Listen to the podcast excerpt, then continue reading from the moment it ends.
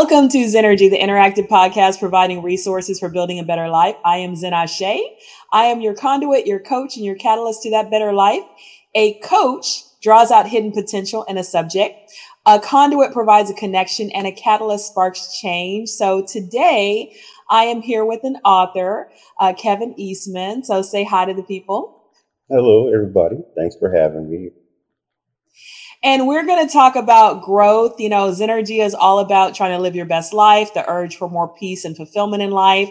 And we are all, I believe, on a journey towards self actualization, trying to be our best selves.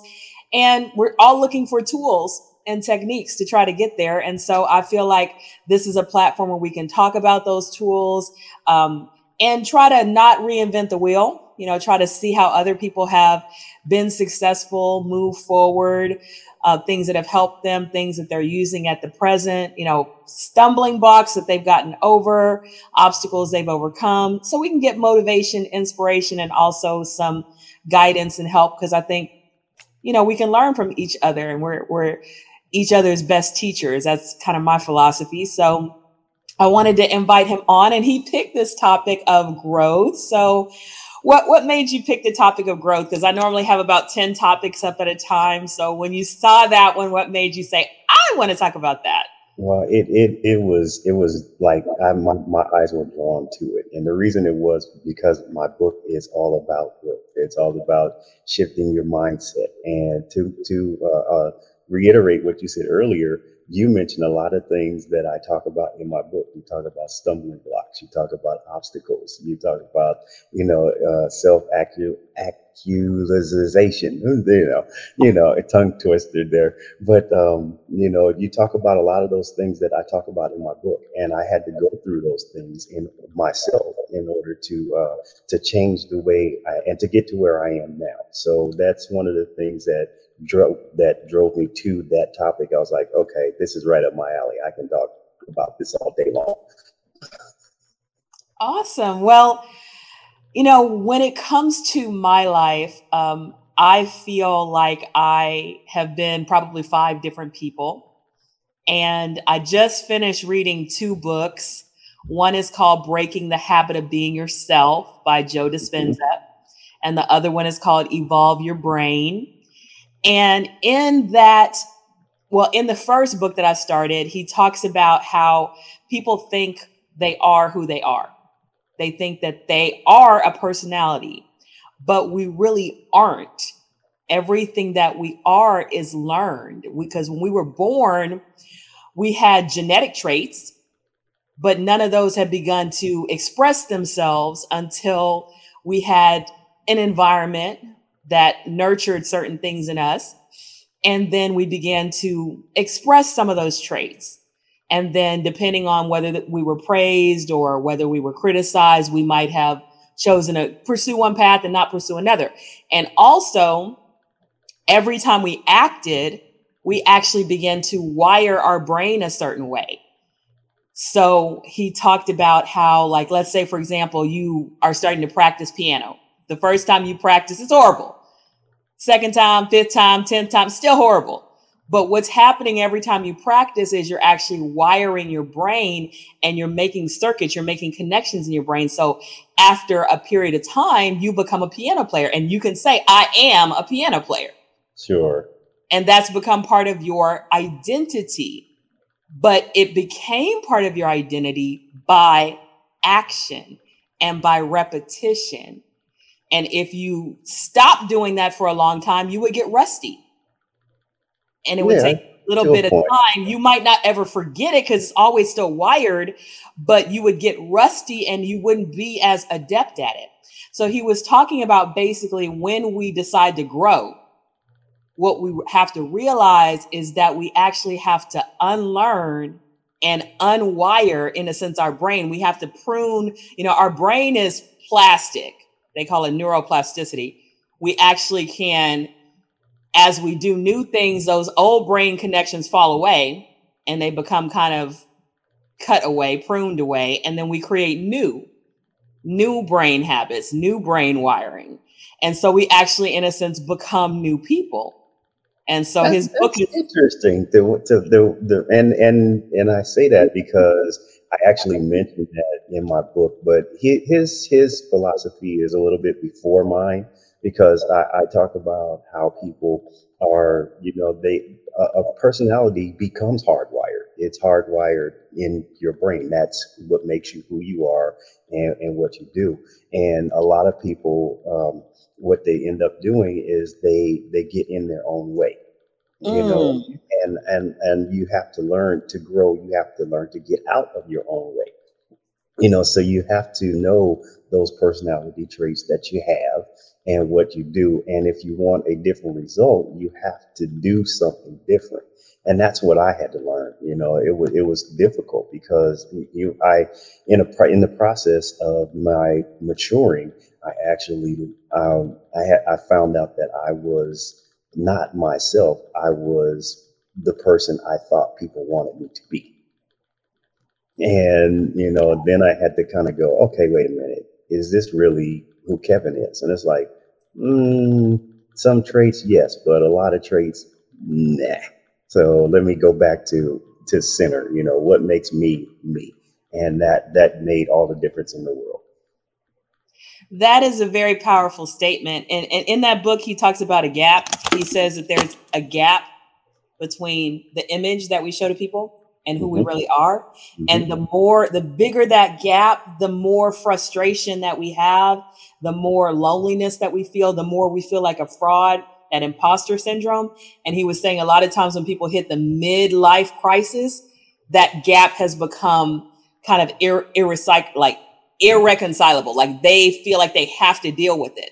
And some of them act out in all kind of ways because they just where their image is, where their life is, and where they saw themselves being, where they wanted to be, the person that they they imagined, it's just gotten too wide, and they just are like, "Oh my God, you know, my life's almost over, and I'm not where I wanted to be. I'm not who I wanted to be," and they just have this, you know, freak out.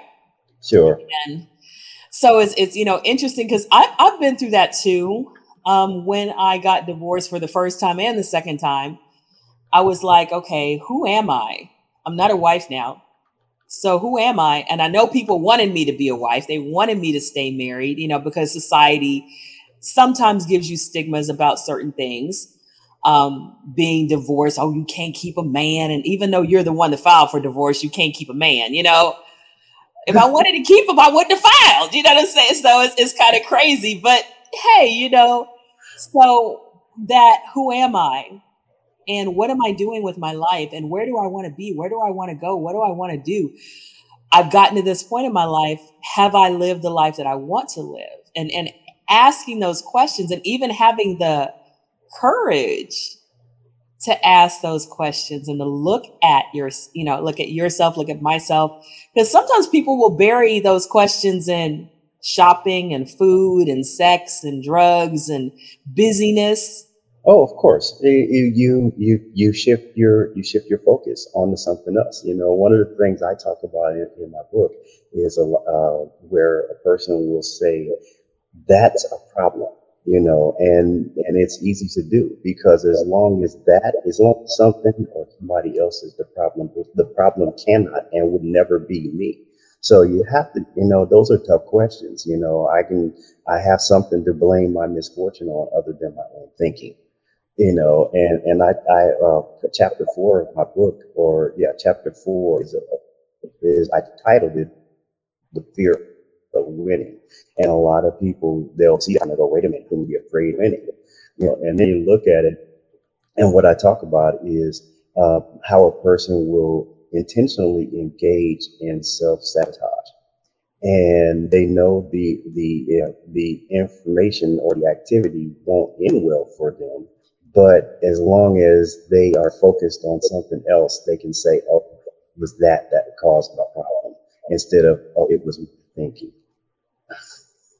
And that, and that's Yeah, a tough thing to do, you know, to come the realization that your thinking is what has caused the problem. that's true. Um, and there's a lot of books that talk about you succeed to the level of your thinking. Like you make as much money as you believe you're worth. You take as many risks as you believe you're worth. You get treated as well as you think that you're worth. And so when you want better, you actually have to. I heard one author say you have to expand your cup. So you have to, you know, if, mm-hmm. if life is trying to pour into your cup, if you have a tiny little cup, you can't receive very much. But if you expand your cup, you expand your capacity to receive, you expand your sense of worthiness, you expand your self concept. Um, um, I'm not a person that just makes sixty thousand dollars a year. I'm a person that makes you know hundred thousand dollars a year, and I feel comfortable with that. I don't feel like you know rich people are crooks or um, and not to say that that's rich, but I'm just saying some people would have this limit on what rich is. So or you know I don't feel, I don't have these negative ideas about money or success or whatever it is, you know, whatever it is. Um, so you're right. Our thinking can get in our way and we have to change it. And, um, you know, I wrote a guided journal and, and part of the guided journal was about getting people to ask those questions and answer those questions. How do you see yourself? Who are you? What do you want? How do you feel really about these things? And write it out and then look at it. Because sometimes when we write, we see things as we're writing that we didn't really notice until we actually started to think about it and write about it. And it just kind of comes out. And so. Well, that, that's hard to do. And the reason I say that is because a lot of people are, they get stuck within the boundaries of their comfort zone. They have that that circle. You know, I feel comfortable right here. I know how everything works inside of the circle, so I'm going to stay right here. You know, but it, it, one of my favorite quotes that I've heard in life it says, "Your comfort zone is a beautiful place. The only problem is nothing ever grows there." You know, so it yeah. it, it it when I what I try to do is tell people, yes, the comfort zone is great, but all growth takes place outside of that. So you have to go outside of the comfort zone. And it sounds like a daunting task until you realize that journey, if you will, outside of the comfort zone is only a one step journey. It takes that one step and then you take another and another and then pretty soon the steps become easier to, to accomplish. So once you once you learn that, it, it growth actually becomes a lot easier than a lot of people anticipate what I tell people when I talk with groups and what have you, I tell them there are only two things that stop a person from uh, taking a different course, either fear or pride. You know, you, they're either afraid of what they're going to have to do in order to achieve that step, or they don't feel they need to take it. That's very powerful. Fear or pride. That's very, very powerful to, to realize it's either your fear or your pride. Mm-hmm. Um, I, I, I really like that. I'm probably going to quote you on that. You know, um, I have dealt a lot in my life with fear, not maybe as much as pride with pride, but you know, one of the questions that I started asking myself years ago, probably about five or six years ago, I used to be one of those people that would say, "Oh, you know, what's the worst that could happen?" You know, or man, this could happen. That this is bad, but but what's the best that could happen? And and the thing is, we can't even conceive of the best that can happen. And that's where it becomes kind of exciting because, you know, I have seen that one step lead to so many things. So, for mm-hmm. example, four years ago, well, let's go back six years ago, I started doing spoken word. Didn't have any plans on doing anything but getting up there every now and then and doing spoken word. And then like two years later, that led to me having a show. Somebody just came up and said, Hey, can you create a show for me? And I started doing live comedy, music, and poetry shows. Then, when that got shut down because of COVID, quarantine, then people were like, You have a great voice. You should do a podcast. Okay, so taking another step, we're talking about growth, right? Yes. Growth requires you to come out of your comfort zone. I said, Okay, well, the first time I moved out of my comfort zone to become a spoken word artist, I was nervous. I was like, I've never memorized a piece of poetry before to perform. I've never performed in front of people before. My mom was like, you, perf- you know, you memorize other people's poems. Why couldn't you memorize your own? You are a teacher. You're in front of people all the time, kids no less. If you can keep their attention, you can keep attention of adults for three, five, three to five minutes. What are you worried about? You do this for a living. And I was like, she's right you know so I, I stepped out of my comfort zone, right? Became a spoken word artist. Then okay, I don't know how to do a show, but give me a month. Let me talk to people. Let me figure out how to do a flyer. Let me figure out how to do some marketing. Let me figure out how to get people on my roster. Let me figure out how to sell tickets. Let me let me talk to people, figure this out. So I'm moving out of my comfort zone in all these little areas. Yes. And that leads to all of these different shows that I did. Then, okay, I don't know how to do a podcast. I'm gonna take a class. You know, took the class, didn't have, didn't even finish the class. It was like 45 lessons. I did like 25 and started the podcast. And then the podcast led to two books. Well, three actually, two that are on Amazon. The third I haven't put down Amazon yet. So you don't know what's the best that can happen, you know? So I stopped asking, you know, well, man, what's the worst that could happen? I started saying, what's the best that could happen? Because when I look at my life, things you don't know. You don't know. You know what I'm saying? So you just have to take that step and allow your life to unfold. Well, here's the thing, and, and, here's the thing of what I, I try to tell people. It's like you look at it like it in two ways. You look at it possibility and probability. Mm. And a lot of people live their life and they react to the possibility. And you have to look at it. Like, for example, what I put in the book. Okay, there is a possibility that you can get robbed if you're walking down the street.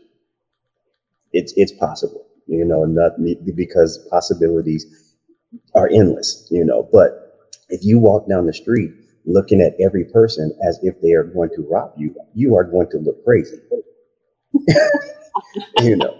So so if you look at it in that sense, okay, there is a possibility that you're going to get robbed. But what is that probability? You know, naturally if you you pin a hundred dollar bills to your shirt, you increase that that probability of getting robbed. But what sensible person is going to do that? You know, so you have to kind of you have to kind of weigh the options. Yeah, I had a supervisor that was wonderful with me, and he told me one time. He said, uh, "You can find a million reasons not to do something, but you only have to find one reason to do it." And I'm like, "Whoa, okay, that makes sense to me." He, he said, "You can you can always talk yourself out of doing something." because you can always find something wrong. But you find that one reason that makes you go for it and do it. I think that's great advice. And it reminds me of uh, the book, The Five Second Rule. And she basically said in that book that uh, our brain isn't wired for success, our brain is wired for survival. Mm-hmm. So if you get an idea to take a risk to move out of your comfort zone, if you give yourself more than five seconds to think about it, your brain will come up with a reason not to do it. So the goal is for you to say five, four, three, two, one, and act. Because you know, when you I, it's funny, I, I I never thought about five seconds. You know, I I spent like ten years as an Air Force recruiter. And I used to have people come in all the time and they say, I'm looking to join the Air Force. Uh, I like what you say, but uh, let me think about it. And I would give them 72 hours. I would say, mm-hmm. okay, you can go think about it because after 72 hours, you aren't trying to find a reason to join the Air Force. You are trying to find a reason not to. You're trying to talk yourself out of doing it, you know, because you had the interest already when you walked in here. All I did was provide you with the information you needed. And now you want to think about it. Now you're trying to find a reason not to do it. And I said, right. well, if you don't call me back in 72 hours, I know that you have decided you're not going to do it because after that, you're not thinking about joining the Air Force. You're thinking about something else. yeah, another book is called Blink, and it's about how they did these research uh, experiments with people who were either taking a long time to deliberate and the people who had made kind of what they would call a blink decision, like within, you know, three to five minutes, they made a decision. And the people who made the blink decisions actually were happier with their decisions. Mm-hmm. You know, and they felt more confident because they were following their gut, they were following their intuition, and they were also realizing that their brain could process a lot of things in a very short amount of time. And they were just going with their gut you know well the hard the hard part about intuition is i'm not saying anybody should ignore it because mm. it's there it keeps us out of trouble but a lot of people you have to look at what are actual intuitions and or or what are the intuitions we are driving ourselves to believe mm, that's true that's true that's true so what made you um, re release your book, write your book? You know, what made you decide that that that's what you wanted to do? You know, that that's what you felt was needed. You know. Well, for me, I, I actually I, I started with a series of essays. It was just for me to reflect on, you know, and then I started reading it as a reader and not a writer. And I'm like, whoa, you know, I'm not the only person that can benefit from these, the what I wrote, you know. So I decided to publish the book, you know, and and and see if I can help some other people who have been in the situation I've been in. Because there are a lot of people in the world that don't know who I am, but they know who I was. And the reason they know who I was is because they are living what I what I went through. And I may never meet them, but they will at least have a, a chance to, if they pick up my book, they will find out, okay, this is a real person who has gone through adversity and, and found effective ways to overcome those adversities. So it was like, hmm, okay, it made sense to me to to release the book. Yeah, that's um, a powerful thing. You know, when I was young, right, I wanted to be a writer, but I wanted to write novels. And uh, then I became a poet. And then when I got into the podcasting, I would talk about journaling a lot and how much it helped me to clarify my vision, helped me get in touch with myself, helped me to find lost dreams. And people would say, "Oh, why? Why did you start journaling? And and how do you journal? What do you write about? Can you teach me?" And I was like, "Yeah, I can. I actually can." You know. And I created uh, my guided journal, and I had never, it never would have ever occurred to me in a million years to write any kind of self help book ever. But that kind of came out of people asking the question, and then I was like, "Yeah, I can. I can do that." And then I released it because I was like, okay, if this could help one person, maybe it could help dozens of people. Mm-hmm. And and well, when I actually, part, you know, it's the hard part. And the reason I say that is because, you know, particularly in our community, African American community, you know, ain't nothing ever wrong with anybody. You yeah. know, you know, but I always say, well, there was nothing wrong with me either until I found out there was you know so it, it, it it's a tough genre you know and i that's why I, I, try to not label my book as self help. I label it as self development because what i try to do is use what a person has inside of them and build upon that you know let's let's establish a foundation and then start building from one step at a time and that's how my book is designed it's designed to introduce me to the, the reader and, and, and tell them where I, where where I was and then establish a foundation and show people step by step how I got to where I am. You know, so it, it was it took a lot of a lot of uh, design and intention to put the book the way that it is, all the way from the imagery on the front cover. It was like, okay, there are a lot. There's a lot that goes into this process of growing there there is a lot that goes into the process of growing. And you know i do call my book self-development too. The first one is a guided journal. The second one was a memoir. And and i always tell people i didn't really want to write it. It just kind of there came a day when it i started writing it. And then i realized i'm writing the book you know i'm writing a memoir that's going to tell people yes. how i started. Yes. i started here walking out of the courthouse divorced having no confidence, feeling like a failure. And then over these seven years, I changed my life completely. Um, and and mm-hmm. there is a vulnerability because you're you're releasing your memories, you're releasing your your pattern and your path, but you're also, for me, showing mistakes, showing, um, you know, oh, absolutely. What, what I mean, for me, writing writing writing my book writing my book was complete therapy for me you know mm-hmm. in a sense. You know it was like okay i had to relive a lot of lessons that i had been taught by so many people throughout my life. And and it i had to go and rethink those things. It's like oh okay yeah that, that makes sense now. You know now i get it. You know now it makes perfect sense you know. And and like you i was divorced before you know and I went through a period where I was angry. You know, I I was I was mad at everything. You know, everything's wrong with every woman. You know, you know that type of thing. You know, and then and then I started looking at things. You know, taking a step back and looking at the bigger picture. You know, that that mm. probability versus probability possibility thing. You know, is, is there really something wrong with every woman I date, or could it possibly be something wrong with me?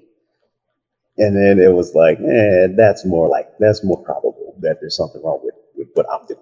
So it, it it it actually helped, and I had a, a fantastic mentor in the Air Force that I dealt that I had for a while, and he he gave he asked me two questions, and it completely threw me off. But he he he asked two poignant questions. The first one was, "Why do you insist on shortchanging yourself?"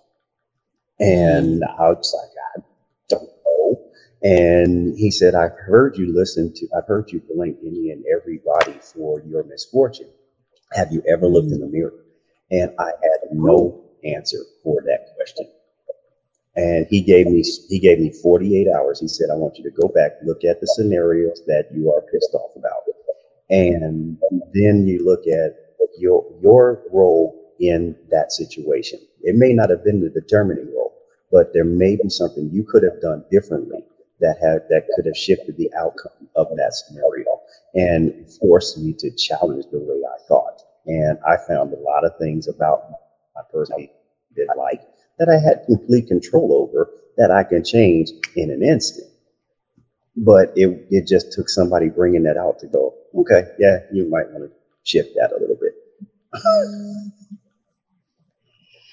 yeah, well, um, mentors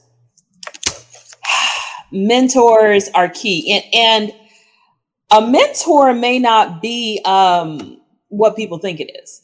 You know, mm-hmm. a mentor can sometimes be someone who's in a position of authority in your life.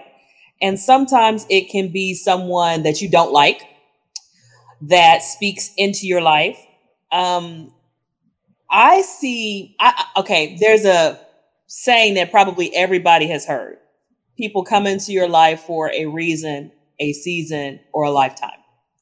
Mm-hmm. And there's another saying that a lot of people have probably heard, which is that when the student is ready, the teacher appears. And that teacher Absolutely. can be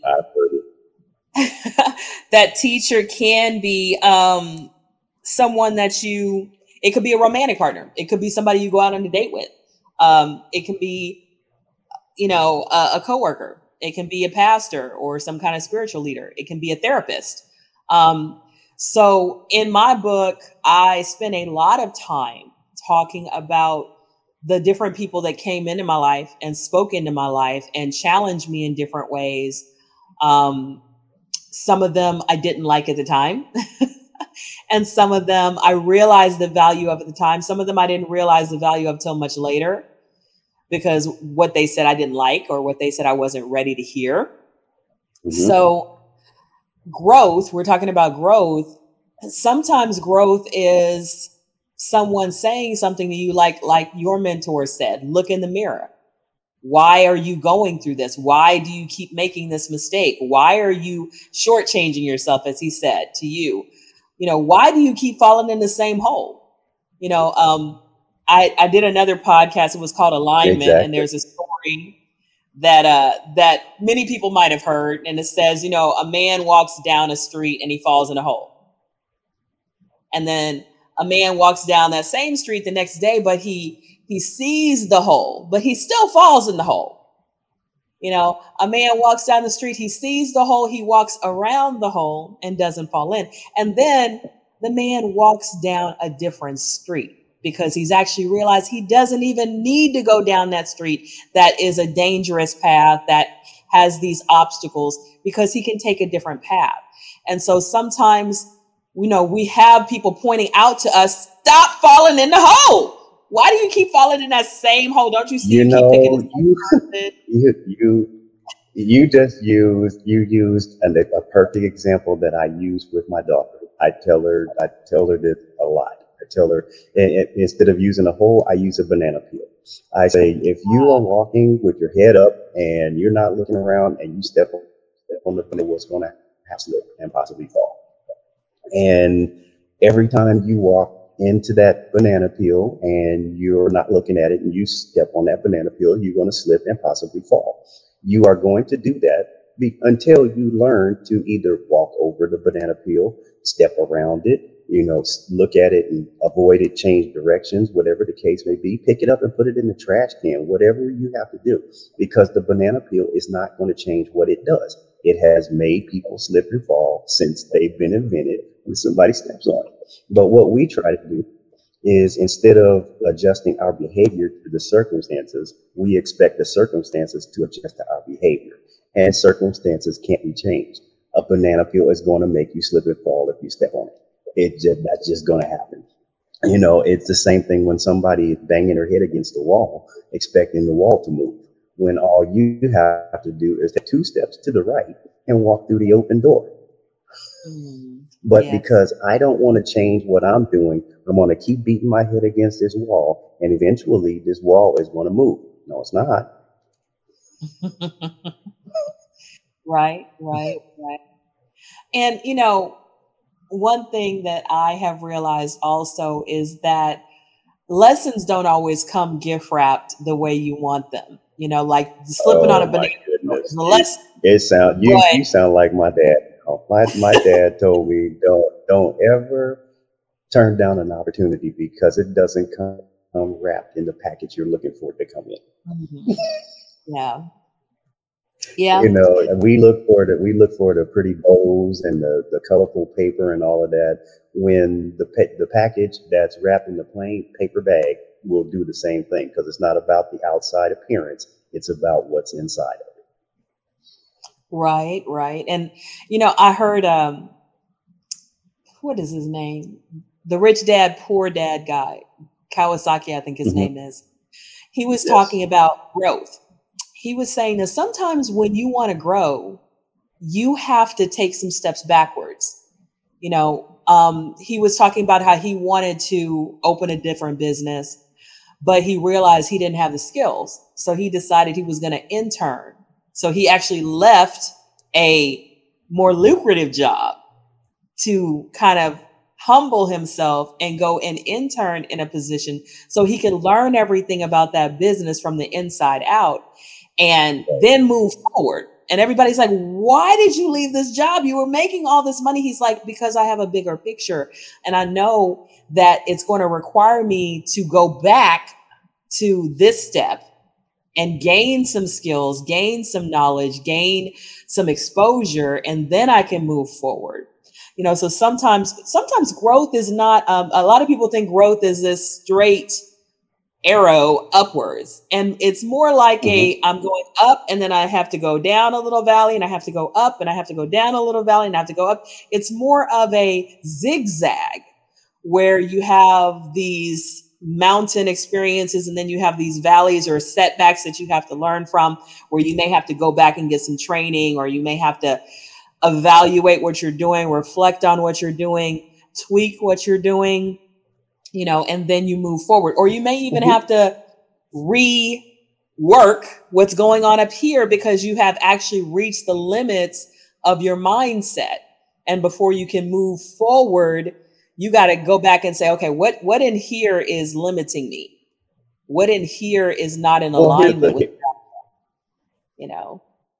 So. Here's the thing I, I always tell people if if you, if what you know is not getting the results you want, why keep doing what you know?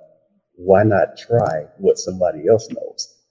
You know, mm-hmm. because apparently, right. if you knew what works, you would already have the situation resolved, but you don't. So you might the, the only alternative you have is to try what somebody else knows because what you know is not solving your problem. Right.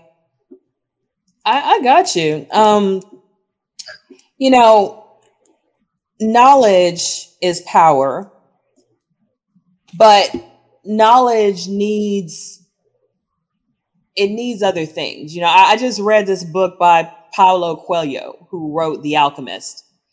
And it's kind of an interesting book. It's called Brida. and it's a fiction book, but it, it talks about like male and female energy. And it said that male energy is knowledge, but female energy is transformation. And when you put knowledge and transformation together, you get wisdom. And I thought that was really beautiful because sometimes we have knowledge, but we haven't let it transform us. And so we have no wisdom. You know, the knowledge is basically sitting there dormant. It's sitting there um, in its in its state of potential.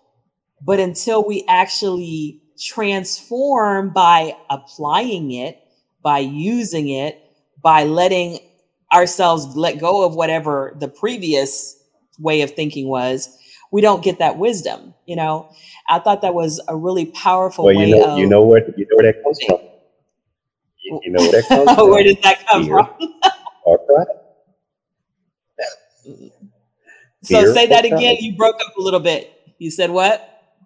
It, where it where it comes from is either fear or pride. Ah, that's true. That is true. And it, it, it reminds me of one of my favorite quotes I've heard ever in life. It's by Dr. Rick Rigsby. Uh, he said in a speech, Ego is the anesthesia that deadens the pain of stupidity. Mhm.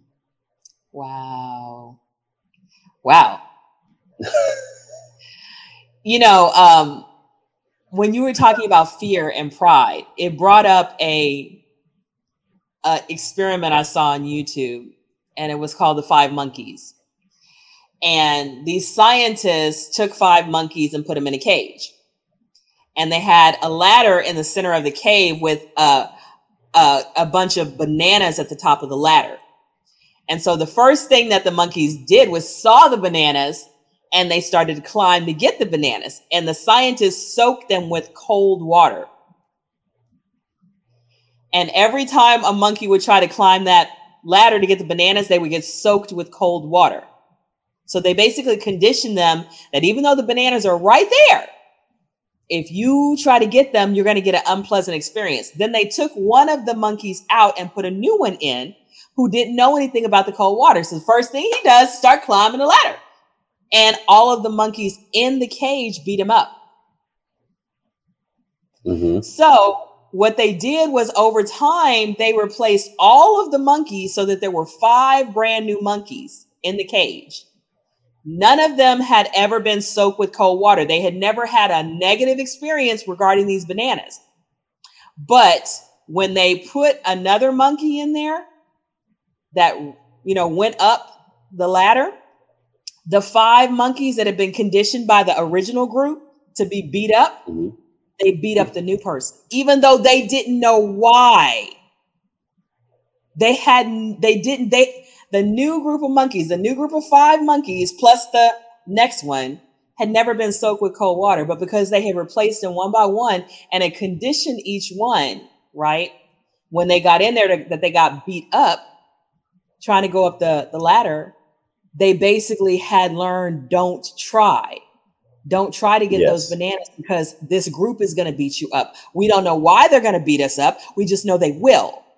So the whole point of the Mhm. experiment was to try to see if people, if animals, people would basically, in a sense, perpetuate a behavior, not even knowing why they were doing it.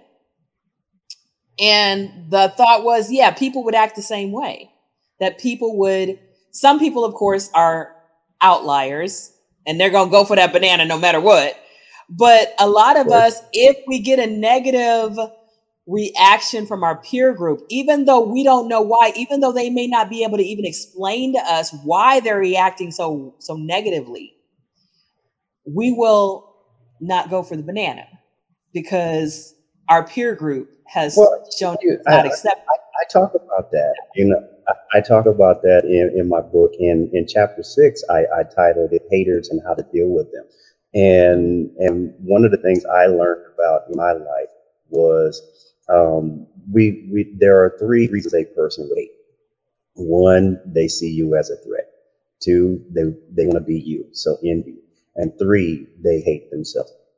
Not, not necessarily hate, but you know they dislike something about themselves. So seeing what you do with your life has reminded them about something they have done, they haven't done in their life. They've always wanted to do.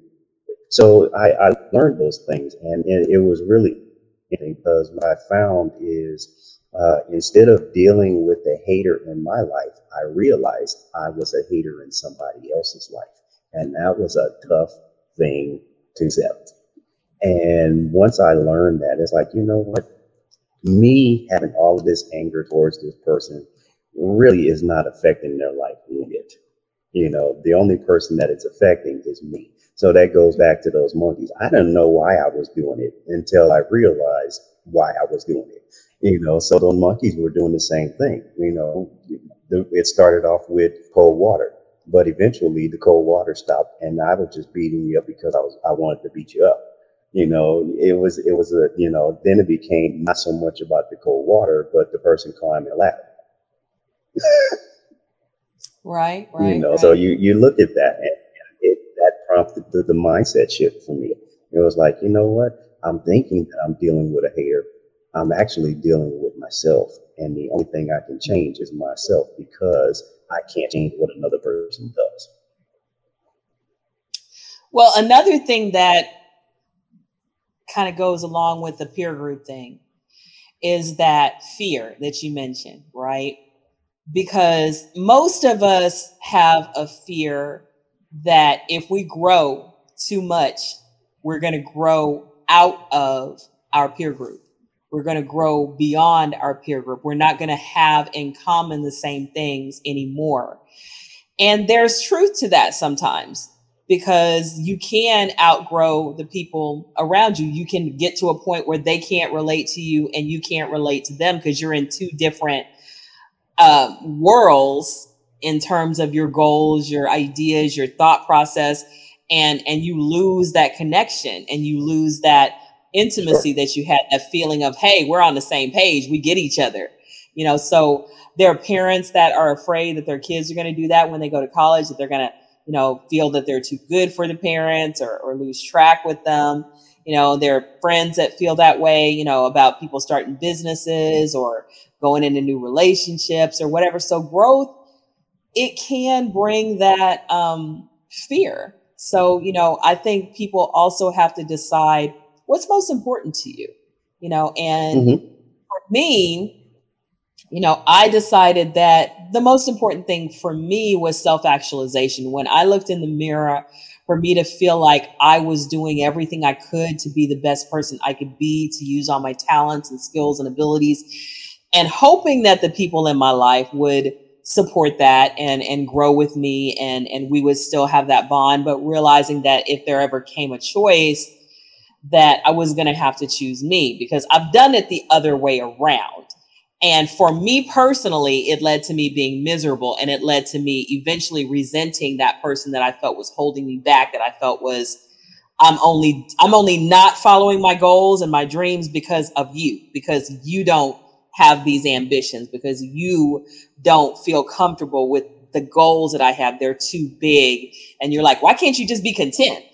how can I be content well, you know what? I, I, I see that I can do me, more? Let me, let me, inter- let me interject right there because you you you're hitting a lot of points that I wrote in my book. I cannot uh-huh. believe I'm I, I, I'm, I'm almost feeling like you read it already, but it, it, it's one of the things that in in in the book I talk about. You know, a, a saying that a lot of people have heard: "Misery loves company." But my brain works a little differently when I when I say things like that. I use it as you know, misery needs company. Mm. Misery cannot exist in a positive environment. Excuse me. It it can't it cannot exist in a positive environment and it needs fuel to grow. And the only fuel for misery is more misery. And if you mm-hmm. have if a person is not happy in their life, they want you not to be happy in yours because then it becomes okay my life's not that bad because somebody else feels the same way i do you know if we get that oh that person's going up and up up the ladder it's like oh okay i'm i'm sitting here and it goes back to that that third principle of hate okay i'm seeing this person succeeding i'm not doing something okay i don't like them you know then it becomes the hater sensation You know, so there's a lot of things that that I talk about in the book, and that's why I wrote it the way that I wrote it because it's a step by step journal. And I tell people in the front, the first chapter, read my book all the way through from front to back because there are a lot of uh, topics in there. I have a, a, relationship chapter in there, and it's about 40 some odd pages. But a lot of people focus on that. Let me go to that chapter. Well, relationships is chapter seven. I mentioned it. You can read it and get the gist of what I'm saying. But if you didn't read chapters one through six, you would it wouldn't make as much sense. You know, so I always tell people read the book all the way through and then when you get to that chapter, because I reference a lot of things in previous chapters, and then they're like, okay, now I see where he's coming from with that. mm-hmm. Yeah, you know, I I kind of um, I had that fear about losing relationships, and then I began to trust that whatever I needed was going to be given to me, and if I needed a, a, friendship bond or a romantic partner or whatever, if I needed that as part of my growth, it was going to come. So I was going to be able to, as people say, your vibe attracts your tribe, you know. So what I was doing now, the level I was on now was going to attract a new group of friends or associates or partners or romantic partners, whatever, you know. Um, and and I didn't have to worry about that. I could just be on my path and just believe that as I progress, everything would fall into place. Um, and so and that you know was that. you? You actually you shifted. You shifted your thinking. You know, because a lot of times when we go from relationship to relationship, we carry that baggage around. You know, everybody has baggage. You know, the the the, the problem is a lot. Well, I'll say problem, but the difference is a lot of people they have that baggage and they look at it, but there are some people that look at it and keep opening it you know, why do you keep going back to it? You know, because it, you have that that fear that it, it just re- re- resonates in your head. I'm afraid they're going to do this to me because I had this done in the past, uh, and and that you have to you have to kind of let that stuff go, particularly in relationships. It doesn't have to be romantic; it can be platonic as well. You know, you you have to look at it like, well, is this person exhibiting the same traits as the last person? If they are not, why are you still holding them accountable for what another person did? You know, so you have to kind of adjust yourself a little bit. And that's one of the things I talk about in, in that chapter is you can fix a lot of relationship problems by doing something all by yourself. You know, because there are four principles that I talk about as a, as a um, it, as it pertains to relationships: trust, honesty, respect, and self-discipline. And if you balance those things out in, in, in, with each other, there is no reason the relationship cannot succeed. But if you think about it, those four things are all they are developed by you. It has nothing to do with the other person. You know, you have to be honest with yourself. You have to trust another person. You have to have the self-respect or the, the respect for that person. And then you have to have the self-discipline to do what you need to do. And if you put those things together, the relationship is going to work. But what happens is one of those, one or more of those four principles becomes devalued. And who devalues those things? You do. The person doesn't do it, you do it. Yeah. Um, you know, to me, growth is a choice. And when you decide to grow, there are consequences for it, but there's also rewards for it.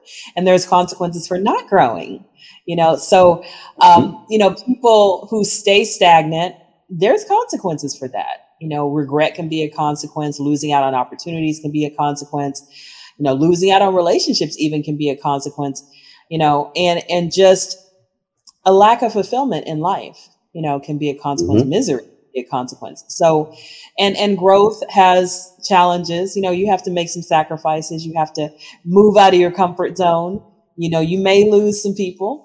You may be misunderstood. You know, um, I think it was uh, Ralph Waldo Emerson who said, "To be great is to be misunderstood." Because yes. when you oh, move out of that funny thing, zone, me, I you you have to make a decision. You know, what are you going to do? You know, you and to me, I look at it this way: decisions in themselves are very simple. you're either going to do it or you're not. the problem that we most we have usually is dealing with the consequences for our decision. And what I tell people, what I tell people, and I, my daughter just the same way. If you if you're looking to a decision, you look at all of the possible outcomes that you can think of.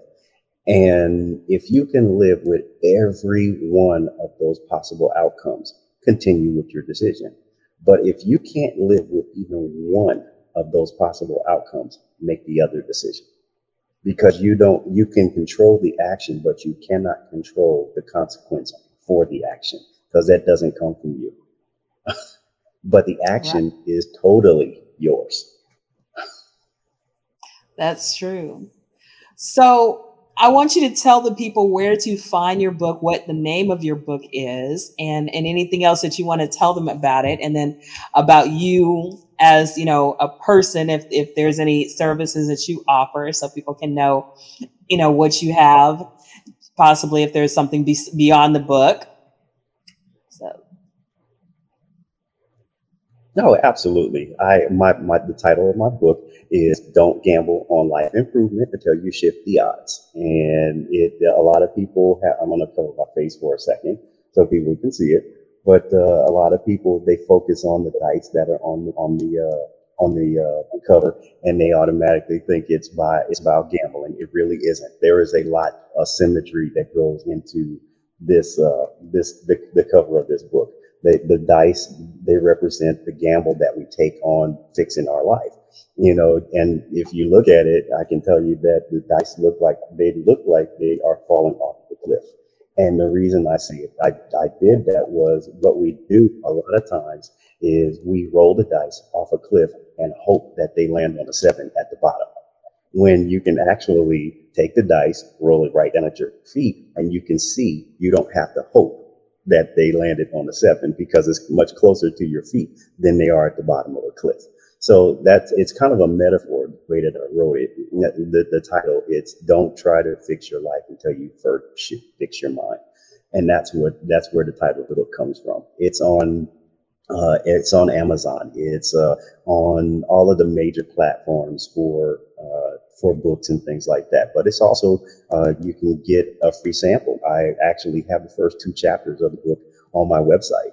So if, if you go to uh, www.kevineeastman.com, I always emphasize my middle initial because the creator of the Teenage Mutant Ninja Turtles is also named Kevin Eastman, and that's not me. So I always have people put Kevin E. Eastman on there. That's my website. You can find out a lot of things about me, what I do, because um, I'm also a, a business management consultant that I try to help businesses identify things where they can they can uh, improve their operations. You know, I'll look at things in a in a in objective way and say, hey, this is what I see, and here's some suggestions that can help you take your business to the next level. You know, um, coaching. I, I, have life coaching. I can do that as well if people wanted to do that.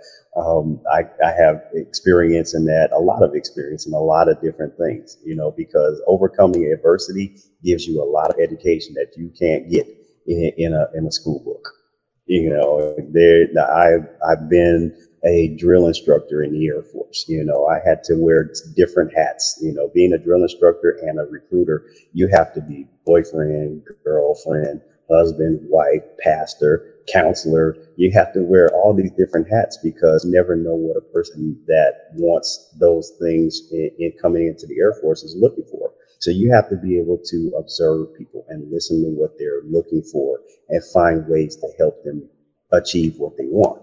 So those things like that, I love talking to people. It, it's just it's fun, you know, to to share what I know and learn from them. Because one of the things I always talk about, you can learn something from anybody you meet. You can learn what to do, or you can learn what not to do.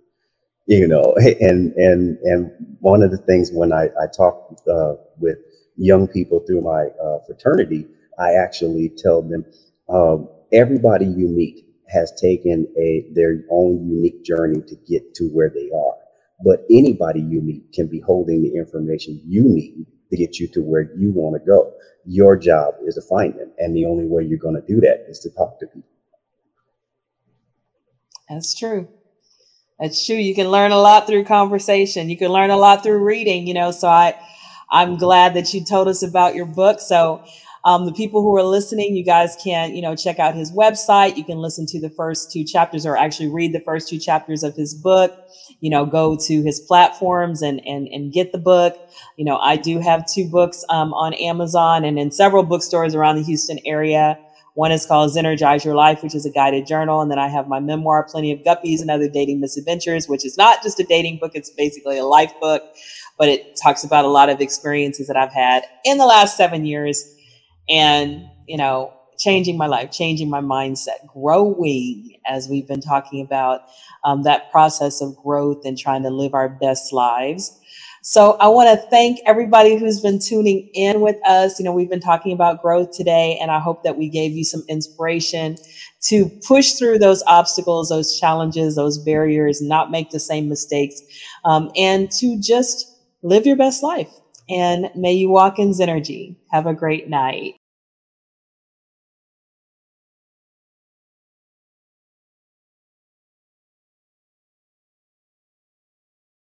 Zen Ase, a newly divorced 43 year old Southern woman, wanted a fresh start. She'd heard there were plenty of fish to choose from in the modern dating pond. What she discovered were plenty of guppies, exactly 101 of them. The result? A provocative, transparent, raw, and delightfully uncensored account of her experiences with the 101 men she encountered on her journey to find the one.